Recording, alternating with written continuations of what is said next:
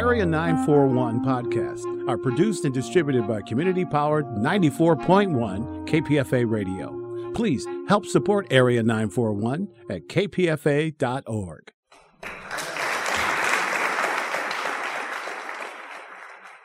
This is the Bay Area Theater Podcast. I'm Richard Wolinsky with interviews conducted over the years and during the pandemic with playwrights, directors, actors, and producers. This is the third in a series of interviews about theater in the time of COVID. My guest is Evren Odcikin, who is the Associate Artistic Director up at Oregon Shakespeare Festival in Ashland, Oregon, formerly part of the team at Golden Thread in San Francisco, and before that worked at ACT, American Conservatory Theater, and has been an independent director for some time. He's also the director of This Is Who I Am by Amir Nizar Zuabi, which has its world premiere December 5th through January 3rd online. And we'll talk about that in a little while. But first, let's go back to February. Had you guys up in Oregon, had you figured out your entire season for the coming year at that point? And how did you learn about COVID and when it would shut things down? Our season runs uh, on the calendar year. In February, we were uh, about to start our first five shows. We do a repertory season up here. When we closed everything, we had opened five shows at the same time and ran it for six days and had to close. For me, it was kind of an interesting process because I was at that time in Portland directing a production of Nine Parts of Desire by Heather Raffo for uh, Portland Center Stage. So I was in the process of opening and closing a show in Portland while part of the team that was making these really difficult calls. At that time, we thought temporarily closing the season in Ashland, Oregon, a little bit further south. It was such a moving target, if you remember, for all of us. The information that was coming out felt it was sort of in waves, and we sort of didn't know if we were to, supposed to make a big decision or so. It was, I think we just shut down we paused performances for a few weeks. And then once it became clear how serious the situation was and that the turnaround was going to take a long time, uh, there were a series of decisions after that. At which point, you know, at this current moment, we did completely stop our 2020 season. We're trying to find a way to plan for 2021. So all five shows had opened and had given like one performance? Uh, basically each show I think had had something like a three or four performances after opening, and then we had to shut everything down. It was a pretty brutal process for all of us who had been working so hard to get the shows up, but more importantly than anything for me, all the artists who had really, you know, it's really tough thing to open these shows in a repertory situation. So it takes so much work with, you know, some of the actors were in two shows at the same time and you've just opened it and you're sort of just about to start the actual process of engaging with audiences. So it was a pretty difficult, difficult time. You at that point were in Portland. Uh, had your show opened there? We basically found out that the theater was going to shut down the day before opening. So we we actually did a friends and family opening for staff and a couple of our family members who had traveled up to Portland. Uh, Nora El Samahy, who was an amazing Bay Area actor, was in it. So we were able to sort of do our opening performance, which was very important and also very, very sad. And then the show was put on hold with the hope that again it would come back, and then we never were um, able to bring it back, of course, because Portland Center Stage had to cancel the rest of their season as well. So none of these shows, not the five shows at OSF nor yours, uh, they were not recorded then. Actually, uh, we got a little lucky in the sense that at OSF three of our shows Peter and the Starcatcher, Midsummer Night's Dream, and The Copper Children by Karen Zacarías, which was a world premiere directed by Shariffa Ali. Those three were recorded for internal use, for understudies, and some B roll for marketing purposes. And once it was we realized that we weren't able to bring the shows back, our incredible digital team was able to put together actually impressively high quality streaming productions from those two uh, pieces that were never actually recorded for that purpose. And we were able to get permission from our union partners to stream those. And so the shows did have a little bit of a further life, of course, and were able to be seen by so many people actually around the world, which was, um, I guess, the one weird silver lining of this moment is that our reach is not local at this moment. It's certainly not the way we wanted the runs of these, go- and they were absolutely gorgeous productions uh, to go for the rest of this year. When did they run? In like May or June? Oh gosh, I should know this. Um, it was during the summer. Time is such a weird thing at this point in time that you know they might have been last month or four months ago, and it probably feel the same. But I'm pretty sure uh, they ran over the summer. Uh, so conceivably, OSF, if they get the permissions, could bring them back and put them online again. The unions actually just released a new series of things, so it would be a process to bring those specific streams back. But um, we are certainly at this point considering and looking into bringing a lot of our archival productions back from years past as part of a digital season, hopefully. So that's something that we're working on, and I know a lot of other theaters are working on too. In this time where we're not able to do live production, it's just a way for us to stay connected with our audiences, and again, silver lining to connect with completely new audiences and introduce them to OSF. Everin Odd Chicken, let's go back then to the decisions. Mm-hmm. So the shows close. Yeah. You come back to Ashland from Portland. Yeah. And you start having meetings. I know that uh, over at Theater Rhino, for example, uh, John Fisher, within a week, began putting up his one man pieces on their website and on Facebook Live. I know when talking to um, Pam MacKinnon that ACT began immediately thinking in, in terms of online. What was going on in the minds of folks at OSF and particularly your artistic director, Nataki Garrett? We decided as OSF to take a little bit more time. Part of Nataki's vision, she started um, last in 2019.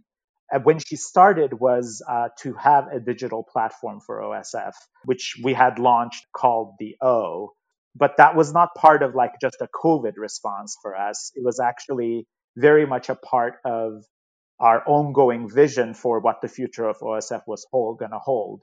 So we wanted to take a little bit longer to really launch it and not just rush into things. And also, us being a repertory company, the number of artists we're working with at that time who were in our housing in the middle of Southern Oregon, as well as, you know, sort of the importance of OSF's place in Ashland's and Rogue Valley's economy, we just wanted to be a lot more thoughtful with regards to how this conversations around shutting the season down, layoffs, um, both for artists and our staff, and how we would be managing our relationships with, you know, all of the audiences and business partners we have in Ashland, Oregon, because OSF shutting down has a huge economic impact in this region. We, you know, account for 120 million dollars of um, commerce in the Rogue Valley each year, which is huge for such a small community. So we did not rush into anything. We were, um, I'd like to think, a little bit more thoughtful. But um, the nice thing was that because there had been so much thought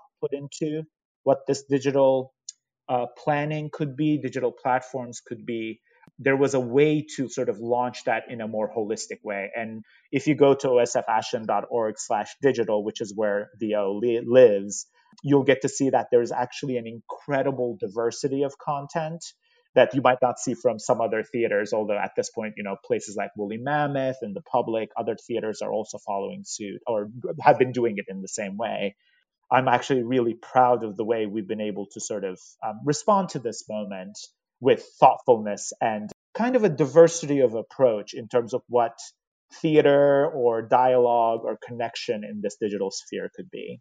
Over at Rhino, because they were always kind of a you know low budget, there wasn't that much they had to worry about as long as they kept their subscriber base, which they did. Uh, the situation at ACT was a little bit different because of their size, and uh, eventually they had to give up their offices at 30 Grant, basically. So they've had to really contract. Did you guys? Yes, of course as I said, our situation is a little bit more difficult because we're a destination theater. So it was about Uh, providing housing for the artists was a big question. So we were we were able to sort of provide free housing for about three months and then be able to put people on leases that were way under going rate in Ashland uh, since then. And then after that, of course, we did, uh, at this point, we're at about 10 to 15% of our original uh, staff size.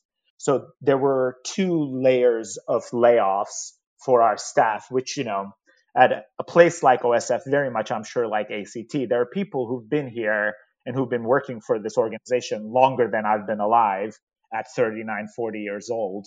So it was a really, really difficult process. And right now, we have not had to let go of any of our spaces other than some housing units, um, some apartments we were renting. But other than that, we've been able to actually hold on to all of our spaces, both performance and office spaces, although everyone is pretty much working from home. And we're a much leaner staff where so many of us are doing so many jobs that are not actually in our job description to be able to keep the organization going. So it's been a really, really difficult time, but I'm also, again, very proud of the way we've been able to handle it, the communication being done, to be able to do, you know, two months of healthcare for anyone who was laid off.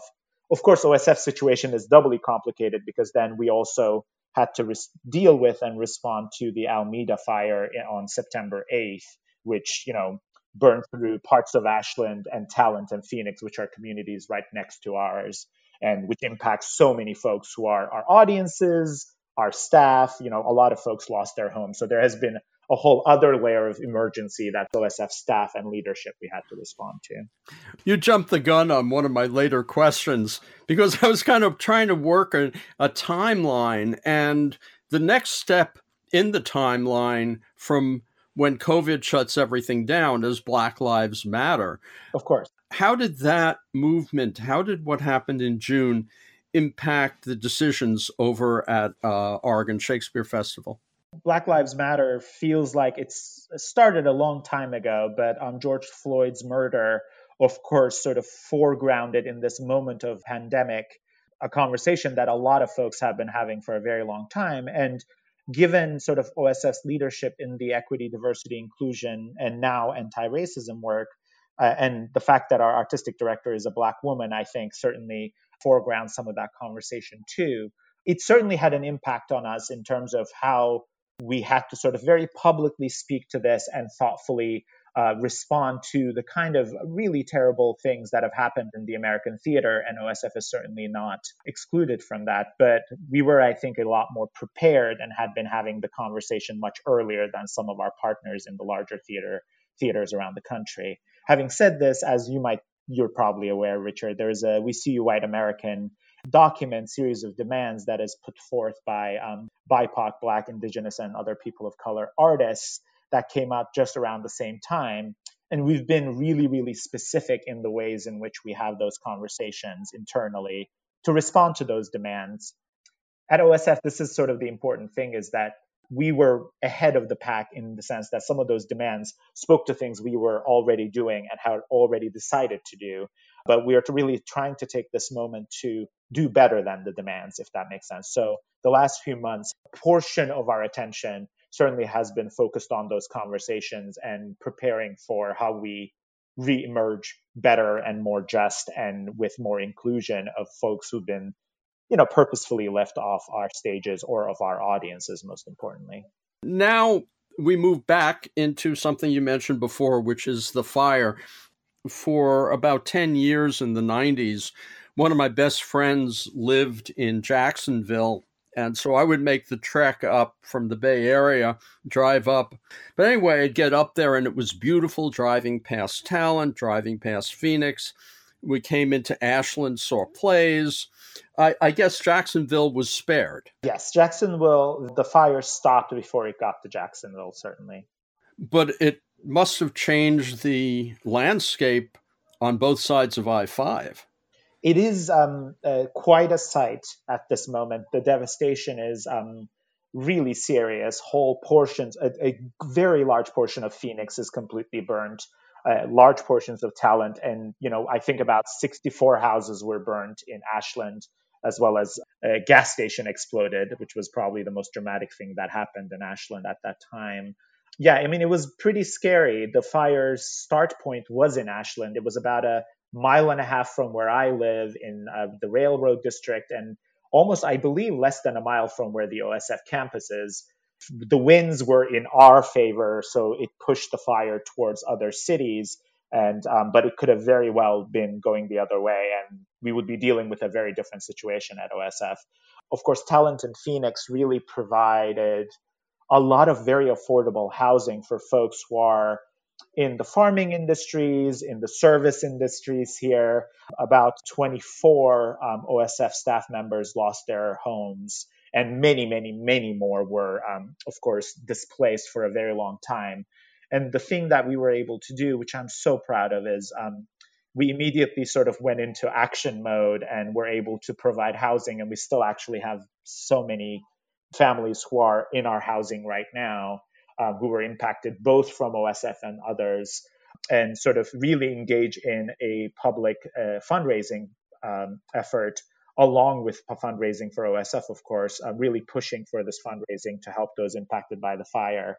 And we just actually were able to share a good portion of our gala uh, proceeds. About $175,000 was shared with 10 organizations who are in the front lines doing fire relief work and for some of those organizations the money they got like doubles their annual budget. So it was just really really wonderful to see the ways in which this community came together at the in the middle of such a dead such devastation and to work for an organization that just believes in doing the right thing so that there was never a question of if we were going to do anything it just became about what we were going to do.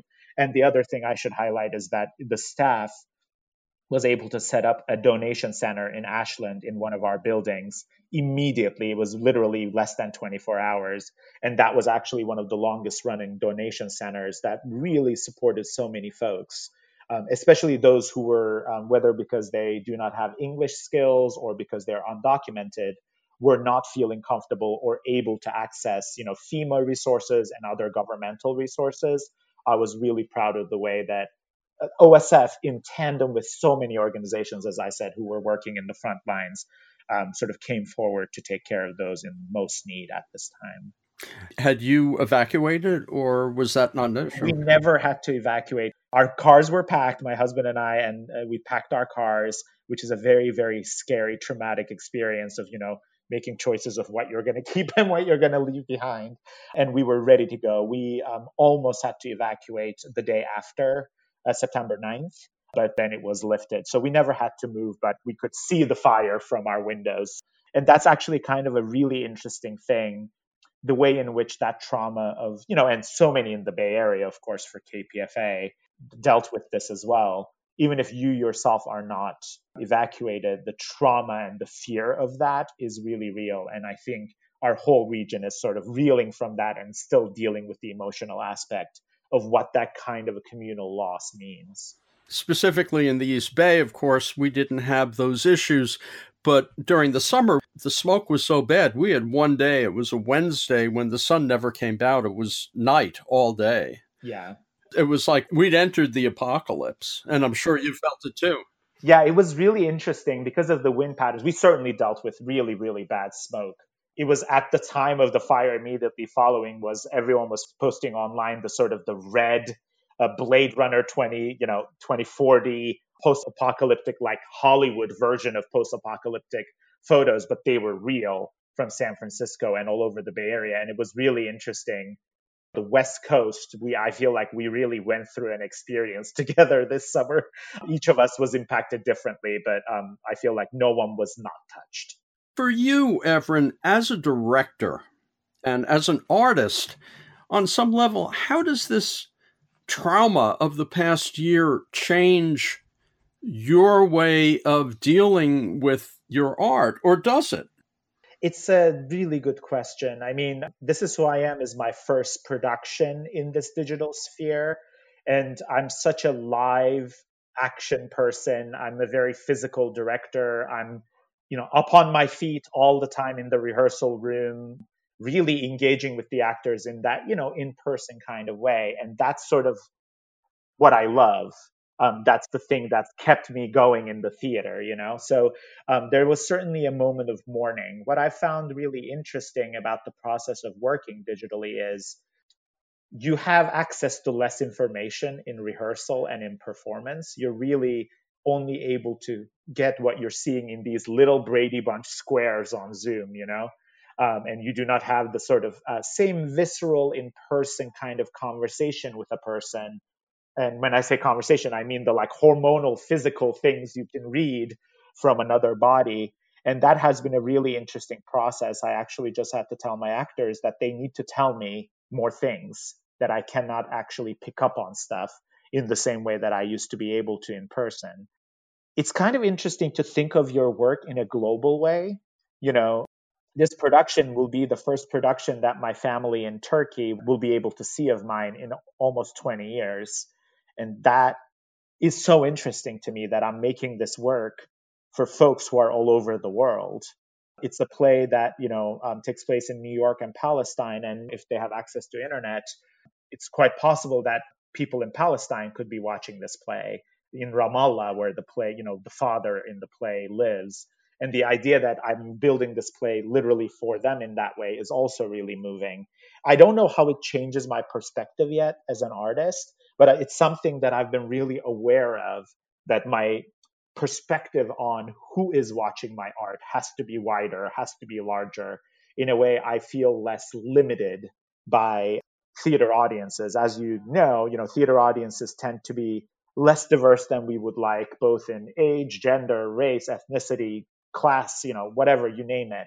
And in a way, now I can imagine my audience to be more like the world and that's my hope in a way i'm hoping i'll have to do less translation of what the kind of stories that i want to tell are in this moment but you know talk to me after the play has uh, performed and maybe i'll have a different kind of this is sort of an idealized before we go into performance kind of space i'm in uh, well speaking of the play then okay so it's a father and son and insofar as i can tell the play is actually their online video conversation. Is that correct?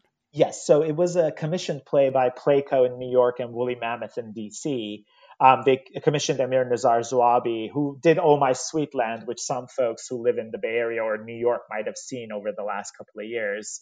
And the piece is actually written for Zoom. So we're not having to pretend anything. The conversation that takes place in Zoom and all of the quirks of it is very much built into the play. It's been a really interesting experience because the play also, the two of them are cooking together and it's performed live. So it's going to be performed every day live and broadcast live to audiences. And there is something really moving. Just having, uh, we just did a, uh, a run through earlier today. So I'm very fresh off of it.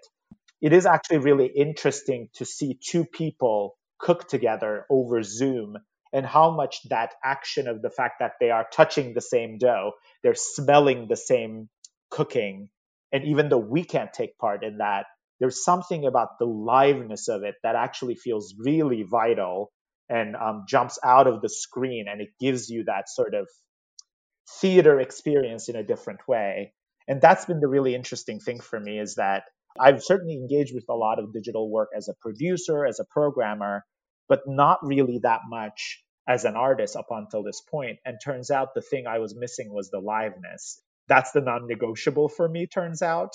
Um, and it's been really, really wonderful to be able to sort of, as you said, flex some muscles and see how I feel and what I think and how my work functions within the context of this new reality that we're all in in the play, one person is in the U.S. and the other is in Ramallah.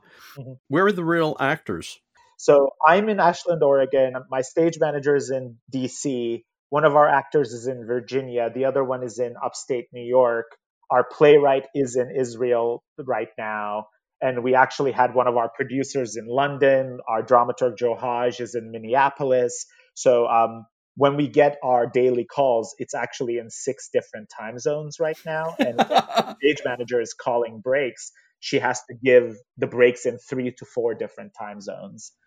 Uh, well, on top of that, uh, I forgot who I was talking to about this. It was a playwright a couple of months ago.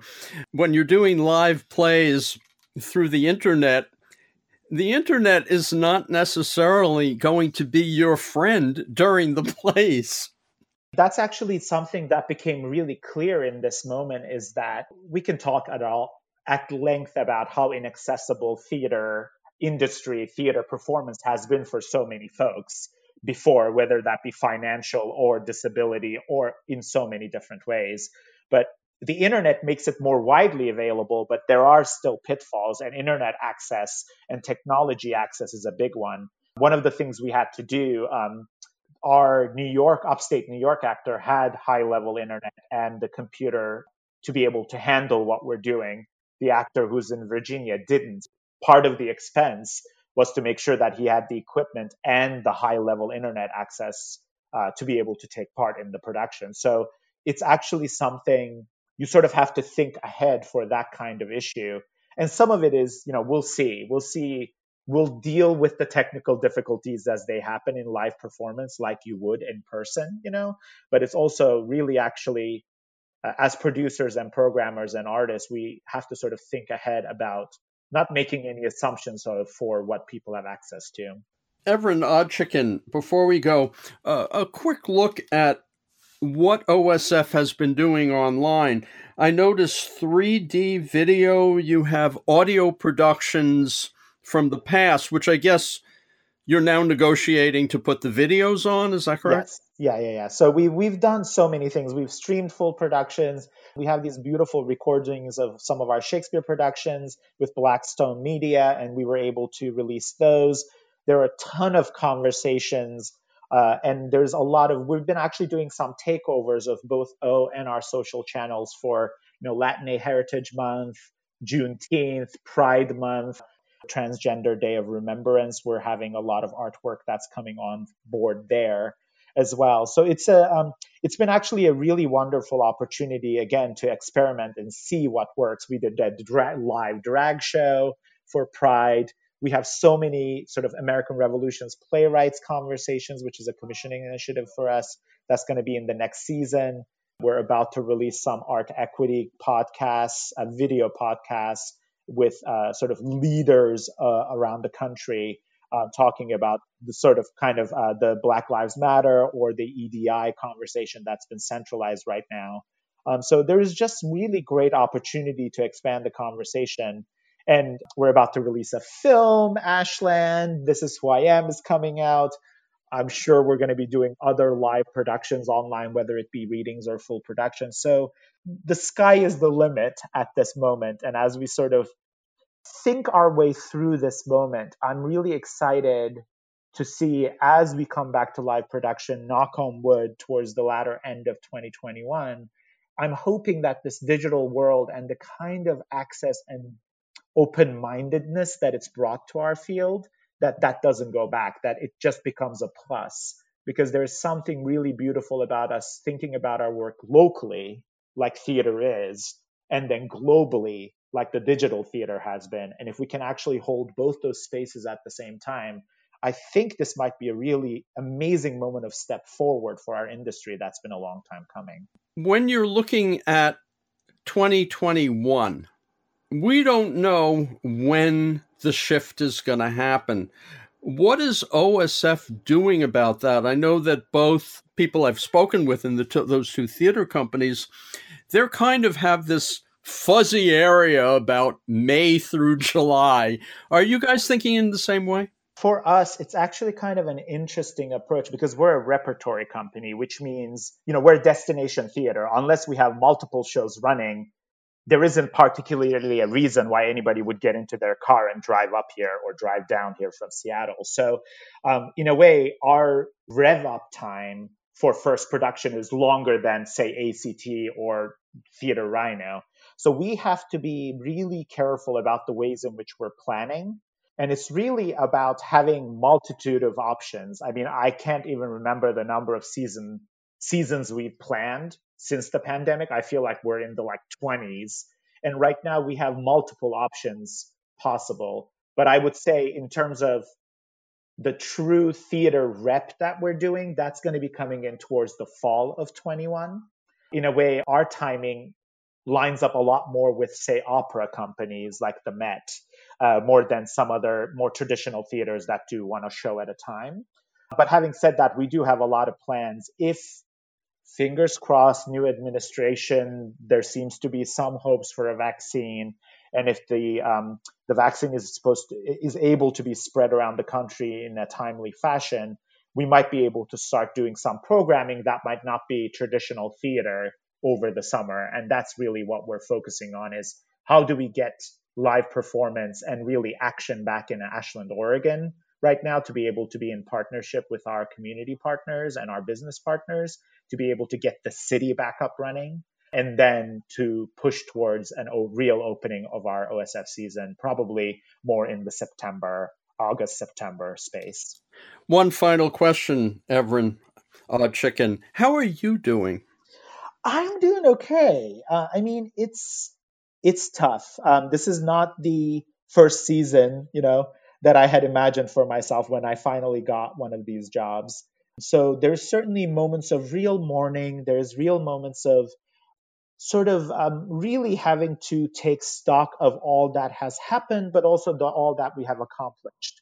I feel really proud of the ways in which I've been able to help OSF, the ways in which I've been able to support the way we've taken care of our artists, our community right this time.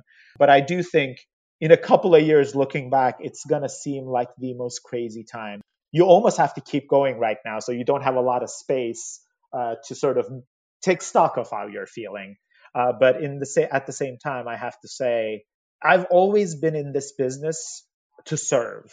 I'm a nonprofit child. That's how I'm built. So it, it's always been that my mission and vision of what my impact is is so much larger than myself and what's happening to me or what I'm doing. And in these moments of real devastation and need, I'm glad that I'm built that way because I can focus on the larger questions, the largest, larger suffering, and the larger impact decisions that we're making can have towards a positive change in the American theater and beyond. And that keeps me going. But yeah, I, I am looking forward to. Uh, we're going to be getting about a week off next week, and I think my body will be very thankful for that week.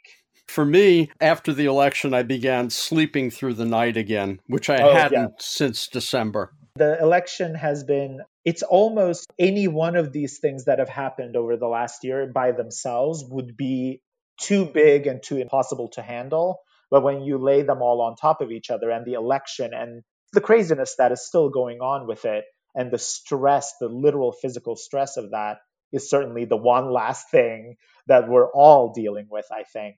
It is true that I had not quite acknowledged what it was doing to my body until the day that Joe Biden's victory was officially announced. And even if we're going through a process right now that's scary, uh, my shoulders are certainly a little bit lower and I, I feel a little bit less, as you said, sort of sleep deprived and crazed uh, now that that's happened. You've been listening to an interview with Evren Odcikin, who is the Associate Artistic Director of OSF. And for more information and to see what OSF has, you can go to their website, osfashland.org. And This Is Who I Am, which Evren directed, is playing December 5th through January 3rd. And to find out more and find out the timing and other information, again, you can go to osfashland.org. I'm Richard Wolinsky, and see you next Sunday for another edition of the Bay Area Theater Podcast.